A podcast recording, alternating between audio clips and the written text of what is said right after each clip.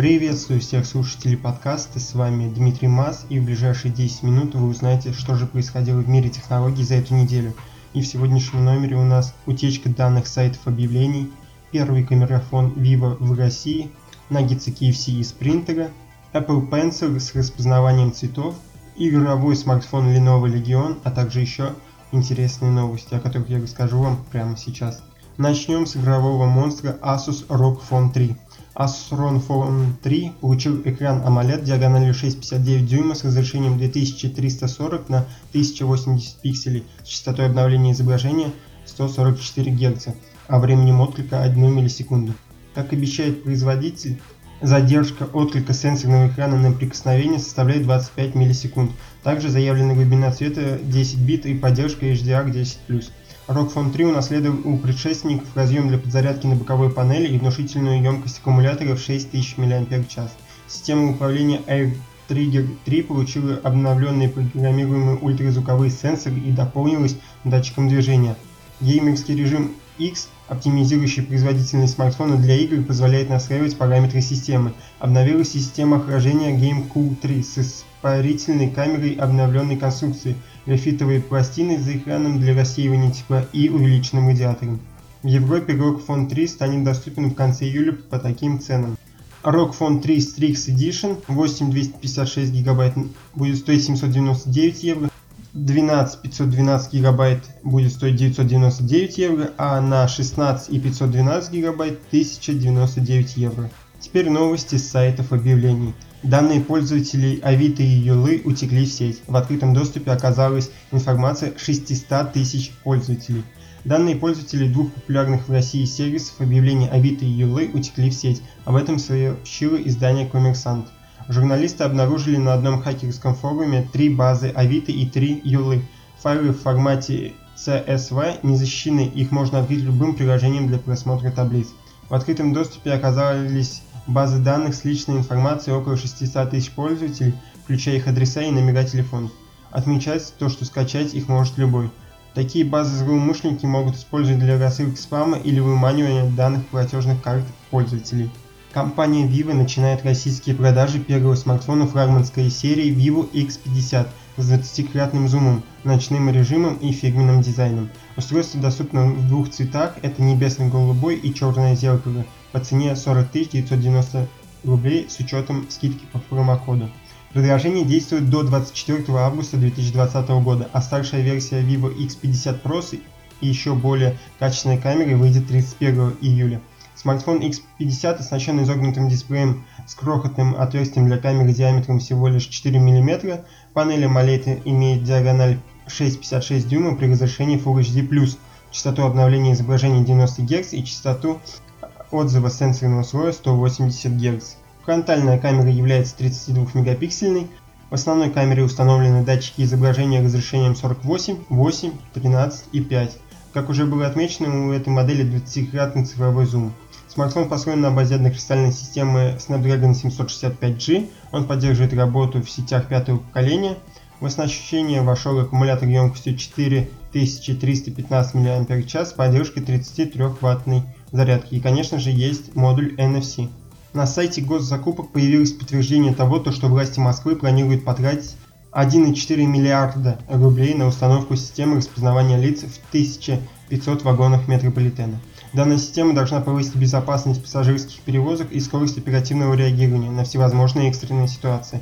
Также планируется установить программное обеспечение, которое предоставит доступ к данным с видеорегистраторов в режиме реального времени. Не все приветствуют внедрение системы распознавания лиц. Так, например, жительница Москвы Алена Попова вместе с бывшим замминистра энергетики Владимиром Миловым подали жалобу в Европейский суд по правам человека о применении технологий во время протестов в сентябре 2019 года после выборов Мосгордуму. Тем временем представлен самый маленький смартфон на Android 10.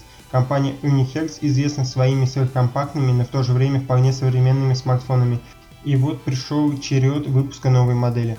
На площадке коллективного финансирования Kickstarter начали сбор средств на модель Jelly 2. Она преподносится как самый маленький в мире смартфон под управлением OS Android 10. В желе первого поколения, оснащенном экраном диагональю всего 2,45 дюйма, были вопросы и по удобству работы с экранной клавиатуры и автономности. В этой модели проведена работа над ошибками. Дисплей стал больше, его диагональ составляет 3 дюйма, а разрешение 480 на 384 пикселя, а емкость аккумулятора составляет 2000 мАч. Остальное оснащение тоже вполне на уровне. Объем оперативной памяти целых 6 ГБ, объем встроенной флеш-памяти 128 ГБ, и в основе аппаратной платформы лежит Helio P60, возможности которых даже избыточны для столь маленького смартфона, ведь никто в здравом уме не будет играть на таком маленьком дисплее в тяжелые игры вроде PUBG. Помимо этого есть еще и фронтальная камера разрешением 8 мегапикселей и тыльная разрешением 16. Стоимость Unihertz Jelly 2 уже объявлена – 130 долларов. 20 июля на территории Европы в продажу поступили новые умные часы Oppo Watch, которые появились в Китае в начале марта и были признаны многими изданиями одними из лучших умных часов для смартфонов с Android. Часы получили крупный изогнутый безрамочный дисплей AMOLED, пользователям предлагают 41 мм версию с дисплеем диагональю 1,6 дюйма и разрешением 320 на 360 пикселей, также 46 мм с экраном 1,91 дюйма и разрешением 402 на 476 пикселей. Устройство построено на базе однокристальной системы Snapdragon VIC-2520, который дополняет чип Apollo 3. Часы оснащены 1 ГБ оперативной памяти, 8 встроенными. Также они получили встроенную eSIM и модуль NFC. Производители утверждают, что они могут работать 40 часов при активном использовании всех функций. В режиме сбережения, когда включены только уведомления, время работы увеличивается до 21 дня. В Европе цена устройства стартует с отметки 250 евро. Компания KFC объявила о создании первых в мире наггетсов лабораторного производства. Эта инициатива является частью концепции ресторана будущего. KFC собирается разработать технологию биопечати куриного мяса из куриных клеток и растительного материала. Поможет ей в этом российская компания 3D Bioprinting Solution. Ей KFC предоставит панировку и оригинальные специи, чтобы добиться фирменного вкуса KFC. Нужно отметить то, что в процессе биопечати, описанном KFC, будут использоваться материалы животного происхождения, поэтому напечатанное мясо ни в коем случае не будет вегетарианским. KFC делают акцент на том, что биопечать наггетсов – это более экологически чистый процесс производства мяса, чем стандартный процесс. Компании ссылаются на соответствующие исследования, проведенные американским журналом по науке и технике в области окружающей среды, котором говорится о преимуществах выращивания мяса из клеток. Этот метод позволяет снизить потребление энергии и сократить выбросы парниковых газов. KFC отмечает то, что отпечатанные на биопринтере наггетсы будут протестированы в Москве этой осенью, но когда они выйдут в меню ресторанов, пока не сообщается. Китайская компания Tianma Microelectronics представила важное решение для рынка смартфонов – подэкранный сканер отпечатков пальцев для панелей LCD, который работает на всей поверхности экрана. Смартфоны с подэкранными дактилоскопическими датчиками уже перестали быть чем-то удивительным, однако они оснащаются панелями OLED. Дешевые панели LCD для таких целей не подходили, однако технологии не стоят на месте, и решение Tianma под названием TFP позиционируется как первое в мире в своем классе. Оно предлагает не просто сканер отпечатков пальцев, способный работать с смартфоном с дисплеями LCD, но и не ограничен какой-то небольшой частью экрана. Сканер может работать на всей поверхности. Проще говоря, можно прикасаться к экрану в любой точке, отпечаток пальца в любом случае считается. Датчик внедрен в стеклянную подложку экрана. В официальном ролике показывается, как приложения, например, могут разблокировать сразу при открытии, в нажатии на значок на домашнем экране. Tianma уже предоставляет тестовые образцы партнерам и заявила о готовности к массовому производству. Компания Apple продолжает работать над стилусом для своих планшетов Apple Pencil. На этот раз стало известно о том, что гаджет может научиться определять цвета в реальном мире. В заявке описывается компьютерный стилус, который может оснащаться датчиком цвета. В результате Apple Pencil может быть использован, чтобы определять цвета объекта в реальном мире. Примерно так же, как и в графических редакторах используется пипетка. Можно будет, например, определить цвет цветка, а затем использовать его в своем цифровом творчестве. Определенный цвет добавляется в палитру в приложении для рисования.